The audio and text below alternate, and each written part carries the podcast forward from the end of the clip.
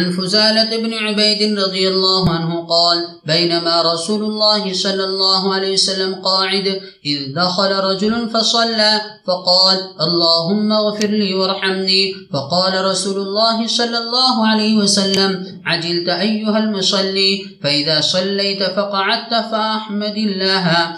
بما هو أهله وصل علي ثم ادعه قال ثم صلى رجل آخر بعد ذلك فحمد الله وصلى على النبي صلى الله عليه وسلم فقال له النبي صلى الله عليه وسلم أيها المصلي ادعو تجب رواه الترمذي ورواه أبو داود والنسائي نحوه كذا في المشكات. حضرت فضالہ رضی اللہ تعالیٰ عنہ فرماتے ہیں، ایک مرتبہ حضور صلی اللہ علیہ وسلم تشریف فرماتے، ایک صاحب داخل ہوئے اور نماز پڑھی۔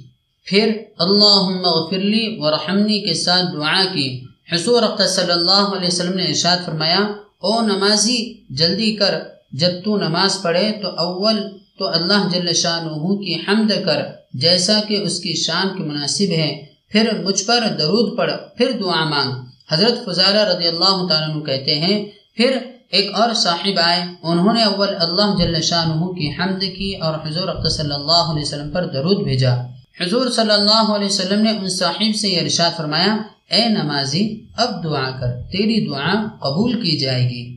فائدہ، یہ مضمون بھی بکثرت روایت میں ذکر کیا گیا ہے۔ علامہ سخاوی رحمۃ اللہ علیہ کہتے ہیں کہ درود شریف دعا کے اول میں، درمیان میں اور آخر میں ہونا چاہیے۔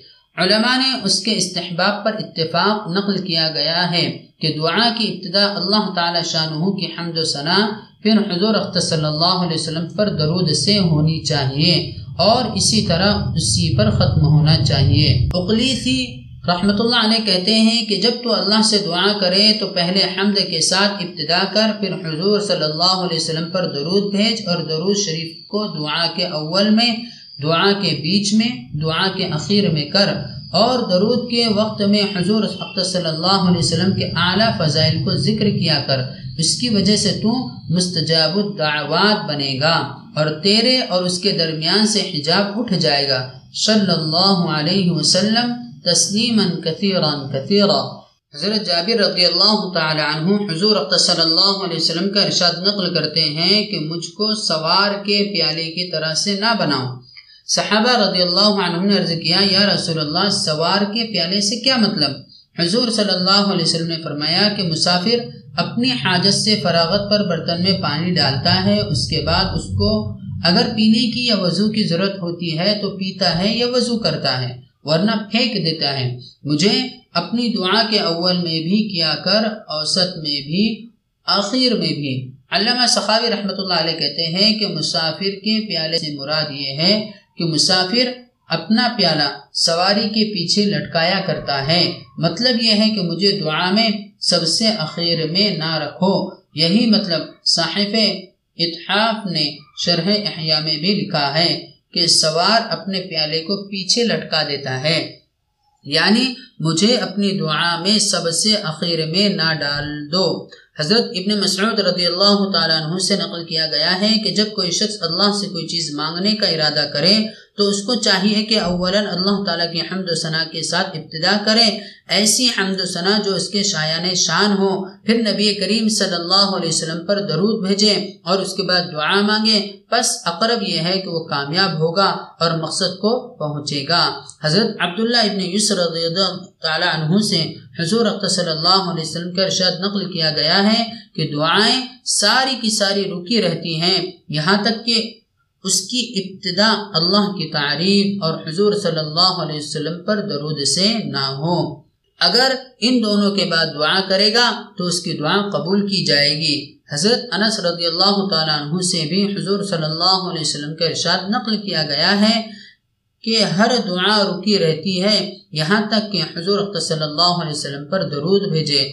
حضرت علی کرم اللہ وجہہ سے حضور صلی اللہ علیہ وسلم کا ارشاد نقل کیا گیا ہے کہ تمہارا مجھ پر درود پڑھنا تمہاری دعاؤں کی حفاظت کرنے والا ہے۔ تمہارے رب کی رضا کا سبب ہے۔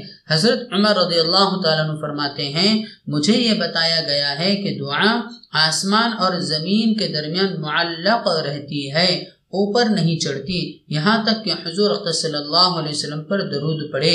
ایک دوسری حدیث میں یہ مضمون ان الفاظ سے ذکر کیا گیا ہے کہ دعا آسمان پر پہنچنے سے رک رہتی ہے اور دعا آسمان تک اس وقت تک نہیں پہنچتی جب تک حضور صلی اللہ علیہ وسلم پر درود نہ بھیجا جائے، حضور صلی اللہ علیہ وسلم پر درود بھیجا جاتا ہے، تب وہ آسمان پر پہنچتی ہے۔ حضرت عبداللہ ابن عباس رضی اللہ عنہ سے نقل کیا گیا ہے، جب دعا مانگا کرے تو اپنی دعا میں حضور صلی اللہ علیہ وسلم پر درود بھی شامل کیا کر۔ اس لیے کہ حضور صلی اللہ علیہ وسلم پر درود تو مقبول ہے ہی، اور اللہ جل شاہ کے کرم سے یہ بعید ہے۔ کہ وہ کچھ کو قبول کرے اور کچھ کو رد کر دے۔ حضرت علی رضی اللہ تعالی عنہ حضور صلی اللہ علیہ وسلم کا ارشاد نقل کرتے ہیں کہ کوئی دعا ایسی نہیں کہ جس میں اور اللہ کے درمیان حجاب نہ ہو۔ یہاں تک کہ حضور صلی اللہ علیہ وسلم پر درود بھیجے، پس جب وہ ایسا کرتا ہے تو پردہ پھٹ جاتا ہے۔ اور وہ دعا محل اجابت میں داخل ہو جاتی ہے، ورنہ لوٹا دی جاتی ہے۔ ابن عطا رحمۃ اللہ علیہ کہتے ہیں کہ دعا کے لیے کچھ ارکان ہیں اور کچھ پر ہیں اور کچھ اسباب ہیں اور کچھ اوقات ہیں۔ اگر ارکان کے موافق ہوتی ہے تو دعا قوی ہوتی ہے اور پرو کے موافق ہوتی ہے تو آسمان پر اڑ جاتی ہے۔ اور اگر اپنے اوقات کے موافق ہوتی ہے تو فائز ہوتی ہے اور اسباب کے موافق ہوتی ہے تو کامیاب ہوتی ہے۔ دعا کے ارکان، حضور قلب، رقت، عاجزی، خشوع اور اللہ کے ساتھ قلبی تعلق اور اس کے پر صدق ہیں اور اس کے اوقات رات کا آخری حصہ اور اس کے اسباب نبی کریم صلی اللہ علیہ وسلم پر درود بھیجنا۔ اور بھی متعدد احادیث میں مضمون آیا ہے کہ دعا رکی رہتی ہے جب تک کہ حضور صلی اللہ علیہ وسلم پر درود نہ بھیجے۔